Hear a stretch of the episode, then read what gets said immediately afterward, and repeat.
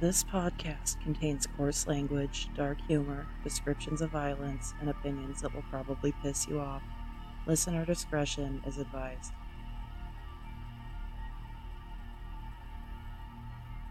Arizona is full of dry land, beautiful rock formations, and Canadians? That last one might only be true part of the time, but during my last road trip down to hell, we saw Canadian cars from almost every province. The only outdoorsy place I've been to in Arizona is Lake Powell, which is right across the Utah border near a town called Page.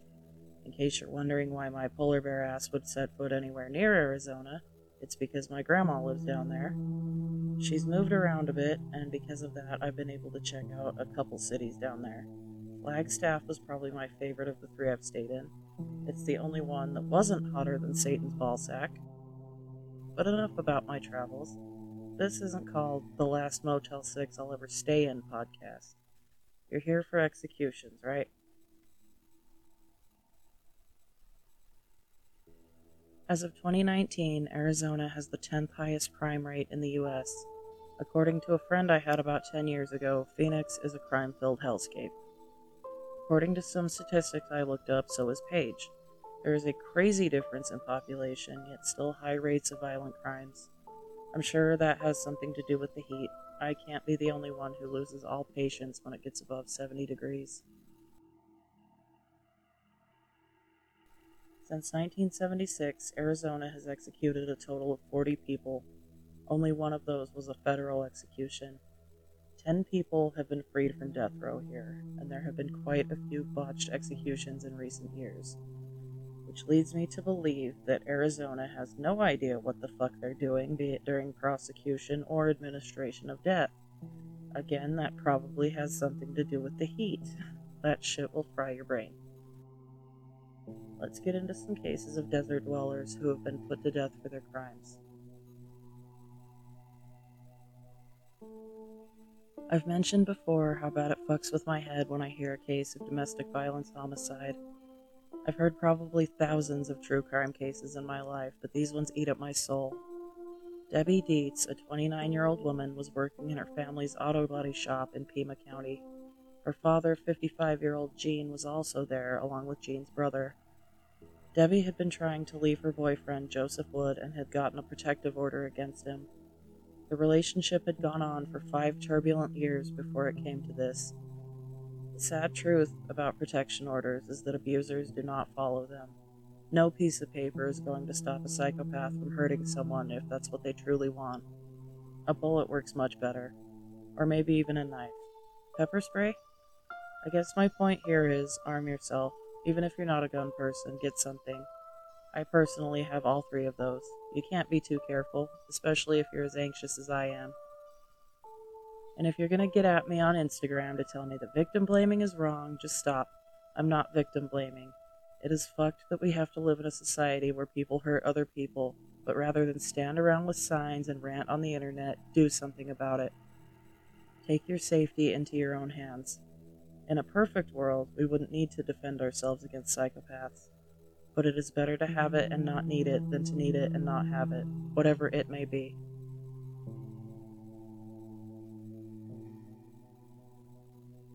On August 7, 1989, Debbie's ex boyfriend, Joseph Wood, walked into the auto body shop where he encountered Gene Dietz. He waited for him to hang up the phone before firing a 38 caliber revolver into his chest and killing him. Gene's brother made an attempt to stop Wood but was pushed out of the way. After finding Debbie in a different part of the shop, Wood put her into some kind of hold and shot her in the chest and abdomen, which ended her life. Rather than doing the decent thing and turning the gun on himself, he fled like the coward that he is. He was caught by two officers who made him drop his gun. After he put it on the ground, he picked it back up and aimed it at the officers. He probably realized at this point that ending himself would be better than prison. I bet you'll never guess what happened next. He was shot several times. Yet another misfortune occurred when he survived his injuries and was taken to the hospital where he underwent major surgery to repair all the damage the bullets had done. This motherfucker survived an attempted suicide by cop. His trial took place in February of 1991 and lasted six days. he was found guilty of first degree murder and two counts of aggravated assault. On July 2, 1991, he was sentenced to death. Lethal injection is the most common method of execution in the US. It's been around for quite a while, and until recent years, it's been somewhat easy to do. Botched executions with this method are becoming more common due to other countries refusing to sell the proper drugs, though. They don't agree with the death penalty, so they won't provide us with the necessary materials to make it happen. While that may seem reasonable, I can't help but wonder how much pain could be alleviated if they just let us have the proper drugs. It's pretty simple. All the red tape does is make things more difficult, dangerous, and painful. Any state wanting to execute a prisoner will figure it out. If there's a will, there's a way. Until 2009, most states used a three drug cocktail to execute the condemned an anesthetic, a paralytic, and something to stop the heart. Sword and Scale does a great episode on this, in case you haven't heard it already. The episode is plus 58, which you'll have to pay to listen to. You won't regret it, though. And no, Mike isn't sponsoring this podcast. I just adore his show.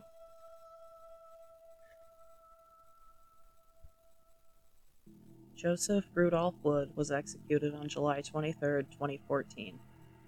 I knew that witnesses were always there to watch executions, but apparently Arizona does theirs on camera.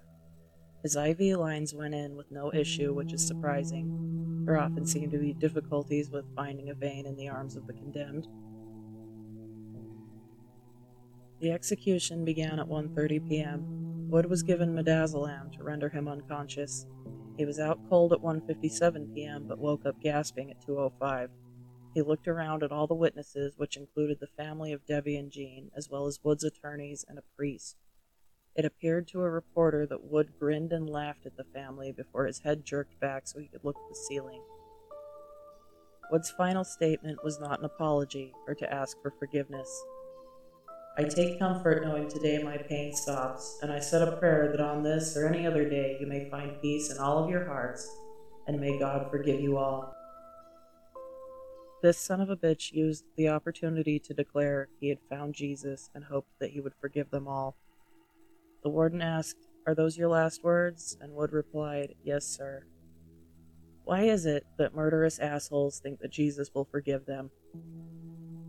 Is that really how Christianity works? Do as much horrible shit as you want, but so long as you accept Jesus, you'll be forgiven?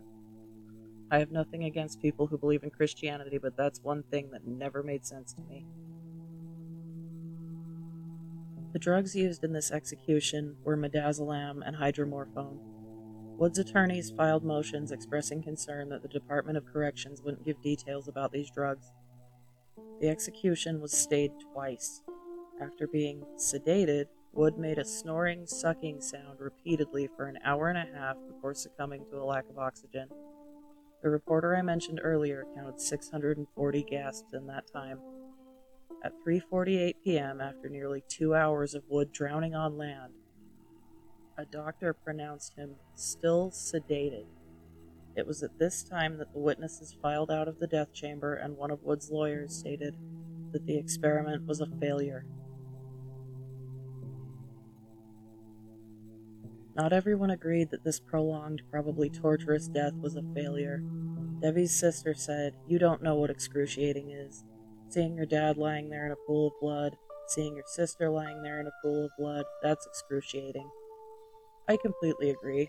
Now, don't get me wrong, I'm all for the option of the firing squad in every state. It's quick and probably cheap, certainly easier than playing with a chemistry set and trying to figure out a lethal dose of whatever you manage to get your hands on. The condemned should be given a choice in how they're put to death, but at the same time, Wood never apologized. He never showed any remorse. His final words were uttered simply to cover his own ass in the potential afterlife. He deserved to feel a little bit of the pain that he put the family of his victims through. It was a senseless crime. There are a few conflicting bits of information regarding Wood's last meal. I've seen that it was two cookies, but also that he declined to have anything special and instead ate the sausage and mashed potatoes that was being served to the other prisoners. That was probably his way of trying to make himself look better, but he was correct in the assumption that he doesn't deserve anything special. Fuck you, Joseph. You took two innocent lives for no real reason. May you burn for all eternity in that Arizona heat.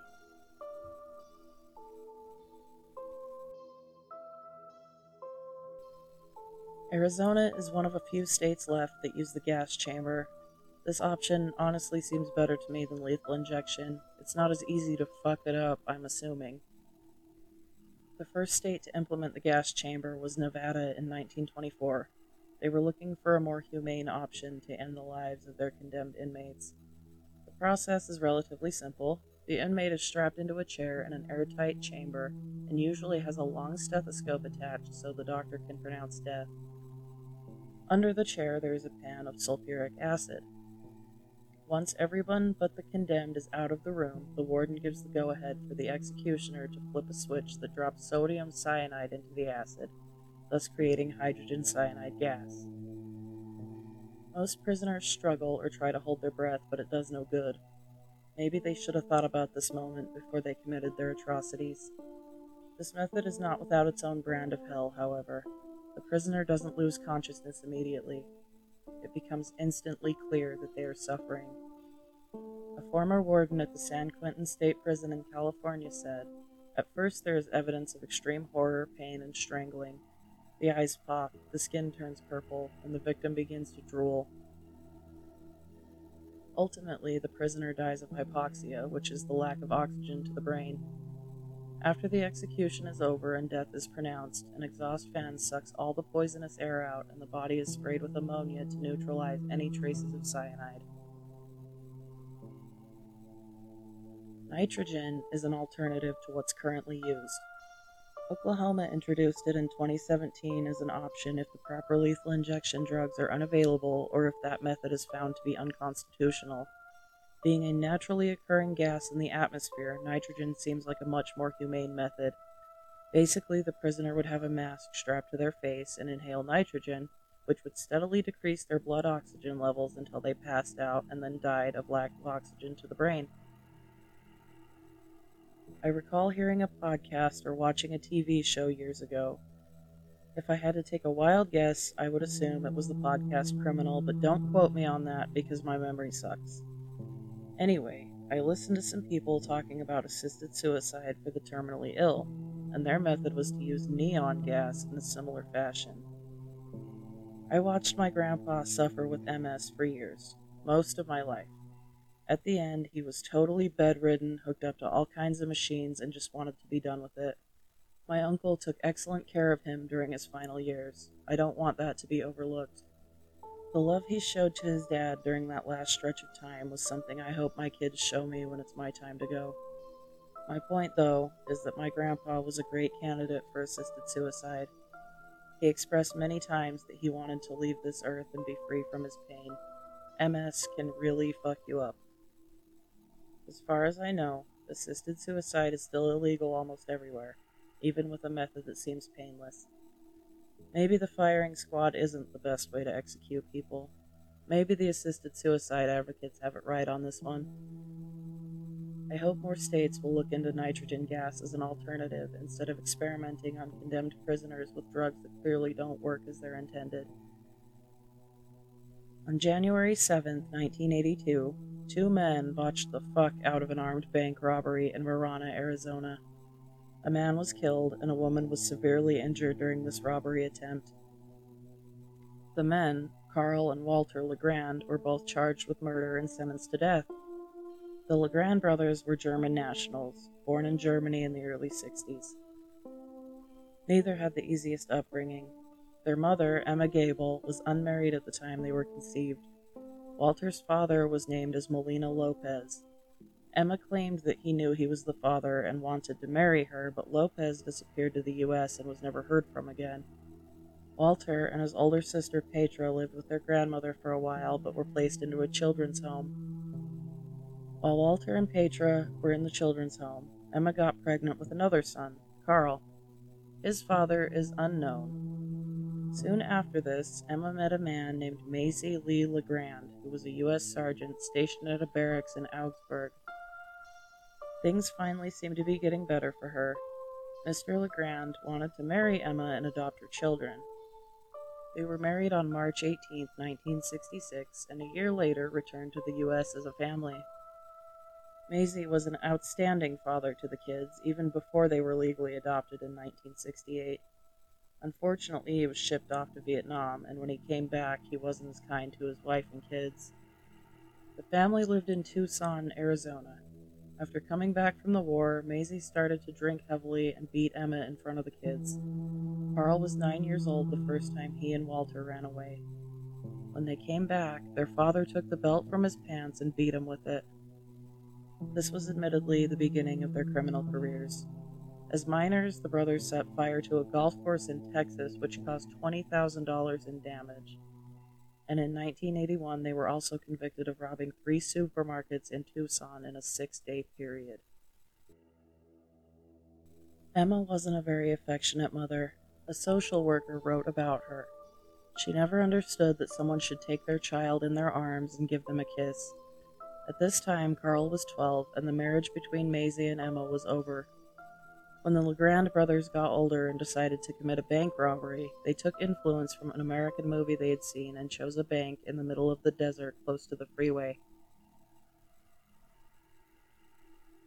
On the morning of January 7, 1982, at about 8 a.m., the brothers arrived at their target.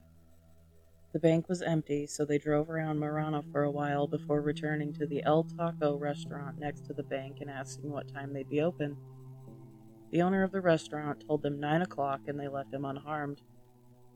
A short while later, the bank manager arrived. His name was Kenneth Hartsock. When he came outside to raise the U.S. and Arizona flags, Karl pulled a gun on him and ordered him into the bank. This turned out to be a fake pistol, a few minutes after that, a bank teller named Dawn Lopez showed up for work. She saw some cars she didn't recognize in addition to the one belonging to Kenneth and had assumed private business was being conducted.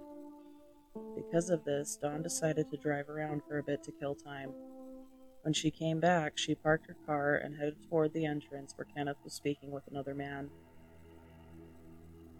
As she passed the LaGrand's car, Walter got out and asked her what time the bank opened. Ten o'clock. When she got inside, she saw Kenneth and Karl standing by the bank vault. Karl told her to sit down and opened his coat to reveal a gun. At this point, Walter also came inside and said to his brother, If you can't open it this time, let's just waste them and leave. Kenneth was not able to open the vault as he only had half of the safe combination. The bank employees explained this to the brothers and told them they would have to wait for another employee to arrive. Walter and Karl took their hostages into the office and bound their hands with electrical tape. The brothers became very anxious that the other employee hadn't arrived yet and threatened Kenneth with a letter opener to his throat. They accused him of lying and threatened to kill him if he wasn't telling the truth. The captives were then gagged with bandanas. The final bank employee, Wilma Rogers, arrived at the bank at 8:10 but saw that there were strange vehicles in the parking lot. Rather than walk into what she assumed was a trap, she wrote down the license plate numbers and drove to a grocery store. She used their phone to call the bank. Dawn answered the phone after her gag was removed, and Wilma asked if she could speak to Kenneth, but Dawn informed her that he wasn't there. Wilma knew this was odd as she had seen his truck in the parking lot. She told Dawn that her headlights were still on, which wasn't a lie. She said that if Dawn didn't go out and turn them off, she would call the sheriff. A few minutes later, Wilma asked someone else to call the bank and ask for Kenneth. This person was also told that he wasn't there. She then called the town marshal's office. In the meantime, the LaGrand brothers had decided to make Dawn go out and turn off her headlights to make it appear as though nothing was wrong. She was untied and told to go outside and deal with her headlights, but was warned that if you try to go, if you try to leave, we'll just shoot him and leave. We're just going to kill him and leave. She did as she was told and then returned to her makeshift prison where she was retied and sat in a chair facing a corner of the room. Kenneth was a brave man. He made the incorrect assumption that Karl was about to attack Dawn and kicked him in the shins. Karl snapped. Dawn later testified that she heard sounds of a struggle. Dawn was apparently also very brave. Fearing that Kenneth was being hurt, she stood up and broke free from the tape. She saw Kenneth fighting with the two men. Karl was holding him by the shoulders while Walter stood in front of him. Suddenly, Walter came at her and began stabbing her until she fell to the floor. At this point, she could see Kenneth on the floor as well. One of the brothers said, Just make sure he's dead. Kenneth's throat was slashed, and he suffered 23 other knife wounds. Dawn was stabbed seven times in the head, side, and shoulder. After the brothers left, Dawn called for help. When first responders arrived, they determined that Kenneth had already passed on. Dawn was transported to the hospital where she recovered from her wounds. The police had no problem identifying the suspects thanks to Wilma's quick thinking and writing down the license plate numbers. They were able to track down a brown and white car belonging to the father of Walter's girlfriend, Karen. The apartment where the brothers had been staying with Karen was put under surveillance. Shortly after, the group left the apartment and began driving. I'm not sure what the hell they were thinking, but they were pulled over very soon after they left. The vehicle was searched along with Karen's apartment. Karl's fingerprint was found at the bank, and the briefcase he had been carrying during the robbery attempt was found under a bush in the desert. The evidence was crystal clear. During questioning, Walter made no statement. Smart move. Karl ended up confessing in two separate statements. He took the fall for his brother and claimed that he had been the one to stab the two hostages, not Walter. Both were tried and convicted on all charges. The judge decided that death was the appropriate punishment. Because the LaGrands were German nationals who had never become U.S. citizens, the state of Arizona had to inform them of their right to receive consular assistance from the German government. U.S. authorities never made them aware of this right, even after realizing that the brothers were not citizens. Karl and Walter learned of this right from another source and contacted the German consulate on their own. They appealed their case on the grounds that they could have mounted a better defense with the help of the German government. The appeal was rejected by U.S. federal courts based on the U.S. municipal law doctrine of procedural default, which states that issues cannot be raised in federal court appeals unless they have first been raised in state courts. Karl LaGrand was executed by gas chamber on February 24, 1999. After this, the German government took legal action in the International Court of Justice in the U.S. regarding Walter.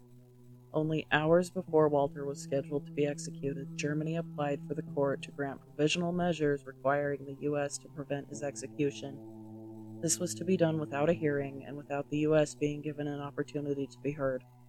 It was granted. Germany then went to the Supreme Court for enforcement of these provisional measures. Their judgment was that they did not have jurisdiction over Germany's complaint against the state of Arizona, as the 11th Amendment of the Constitution prohibits federal courts from hearing lawsuits of foreign countries against any U.S. states.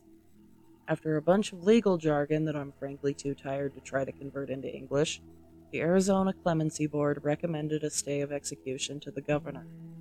The governor ignored this recommendation, and Walter was executed on March 3, 1999. Germany modified its initial complaint to the International Court of Justice to say that the U.S. violated international law when it failed to implement the provisional measures. They were also forced to modify their request for remedies to this complaint, as Walter had been executed and was no longer able to be given a new trial. A legal battle between Germany and the US raged on until 2001 when the International Court of Justice found in favor of Germany. Provisional measures are in fact legally binding, which was a point of contention in this matter. Apparently, it's been a huge issue in international courts for a long time, and this was the first time that a solid decision was able to be made. The English text of the statute of the International Court of Justice says that provisional measures are not binding, while the French text says that they in fact are. I think that's enough legalese for one episode. I also translated a lot from a German article I found. That was easier as I'm pretty fluent in German, I am, however, not fluent in legalese. Despite protests from Germany, the brothers were both executed by gas chamber for a pretty evil crime.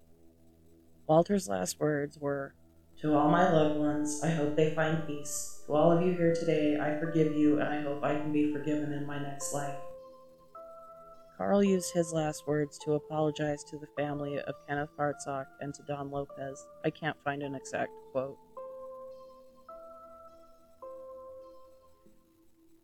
Walter's last meal was six fried eggs cooked over easy, 16 strips of bacon, goddamn dude, one large portion of hash browns, one pint of pineapple sherbet ice cream, one breakfast steak well done, one 16 ounce cup filled with ice, one 7 Up, one Dr. Pepper, one Coke, one portion of hot sauce, one cup of coffee, two packets of sugar, and four Rolaids tablets, as a little heartburn would be too much of an inconvenience.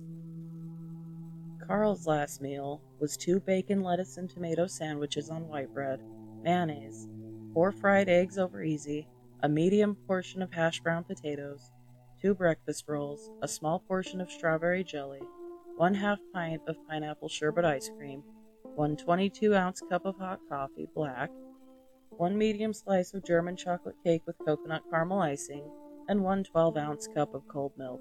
No Rolaids for Karl. He's apparently got an iron stomach. Wir sehen uns beide in der Hölle. Or in English, I'll see you both in hell.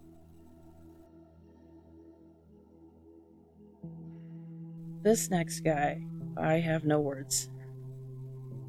In the early morning of November 11, 1986, in a Flagstaff apartment, John George Brewer and his girlfriend Rita Breyer were arguing it was an argument that I've personally had with one of my exes. Breyer was fed up with how much Brewer depended on her. I really hope this isn't a common experience, but I've dealt with a handful of men who just cannot get their shit together. No job, no hobbies, no friends, just smoking weed and watching hentai all day while I'm at work. I'm grateful to have found one who isn't a complete waste of a human, but I can definitely empathize with Rita Breyer. It's not an easy conversation to have, especially not when you're pregnant. Later that day, Breyer told Brewer that she wanted to help him live on his own. At this point, he locked her in the bedroom and began to beat and strangle her. A lengthy struggle ensued where Brewer bit her, tried to gouge her eyes out, and choked her with his hands. He then killed her by strangling her with a tie. This kind of shit is why I'll be single forever if anything happens to my husband. This was back in the 80s. People from today are even more entitled and lazy. All of this because she wanted him to pull his own weight and get a life of his own. Oh, and did I mention that she was 22 weeks pregnant? I bet you thought the fucked up part of the story was over, but it's not. It gets worse. After killing Breyer, this disgusting piece of garbage took a shower and then had sex with Breyer's body. Let that sink in for a minute. He raped the corpse of his pregnant girlfriend. What the fuck? After this, in his only decent moment, Brewer walked to a nearby bowling alley and called the cops to turn himself in. He pled guilty to first degree murder. He reiterated many times that he deserved the death penalty and criticized civil libertarians who want to forward their own agenda on the back of my case. At least he knows his place. Due to the severity of this disgusting act, Brewer got the death sentence he wished for. In a lot of cases, a guilty plea will end up saving the life of the condemned person, but not this time. The crime was found to be especially heinous and cruel. For whatever reason, the court did not find that the crime was a grave risk of death to others despite Breyer being pregnant. Brewer pled guilty and was sentenced to death. He accepted that. He wanted it. But of course, there's an automatic appeal. The conviction and sentence were upheld, then his mother, Elsie Brewer, stepped in to try and get him a stay of execution. As a mother, I understand not wanting to watch your child be put to death, but I also understand the pain of the victim's family. Being so deep into true crime, the question has crossed my mind. How would I react if, God forbid, one of my kids did something fucked up enough to deserve the death penalty? I've watched someone I love get falsely accused and charged with crimes. Two separate times, in fact. I intend to tell these stories at some point down the road. So I see it through a lens of what if they're innocent? If there was some irrefutable proof, though, I'd have to set my love for my child aside and stand with the victims. The court ruled against Mrs. Brewer, and her son was put to death by lethal injection on March 3, 1993. He was the first Arizonan to be executed by a lethal injection. Brewer didn't have any last words, just a thumbs up to the Lutheran minister who attended the execution. His last meal was three grilled pork chops with gravy, a quarter pound of bacon, six fried breaded shrimp, beef riceroni, two or three slices of French bread with butter, applesauce, two cans of Canada Dry ginger ale with ice, one slice of coconut cream pie, one pint of orange juice, one can of chicken noodle soup with crackers, one can of pear halves with syrup, and Maxwell House coffee with cream and sugar.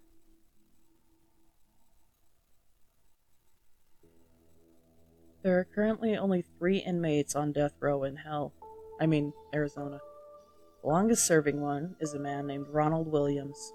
This man's history has me wondering how the hell he's managed to survive this long.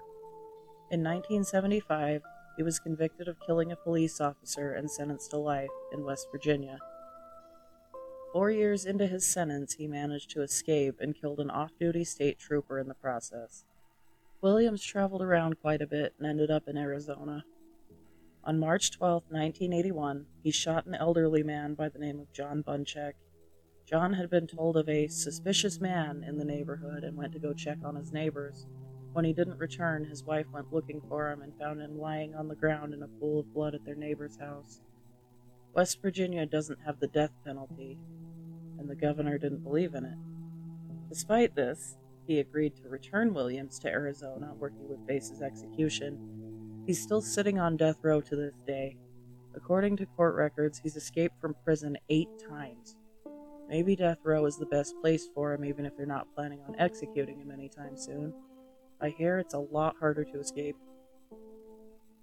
While this guy may not have the most gruesome crime, he's still a cruel bastard and deserves to be put down. I hope that if hell exists, it's hotter than Arizona.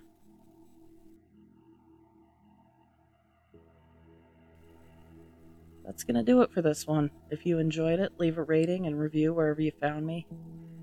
Tell your friends too. The larger the audience I get, the more likely I am to crank these out on a weekly basis instead of bi weekly. I'm on Rumble, Podbean, and Podcast Addict. Definitely subscribe if you want more. You can find me on Instagram at Last Meal Pod. And I'm also kind of thinking about maybe doing a Rumble exclusive stream to talk about current death penalty news and other true crime stuff. If you're interested in that, please let me know. Cursed is the man who dies, but the evil done by him survives. See you next time.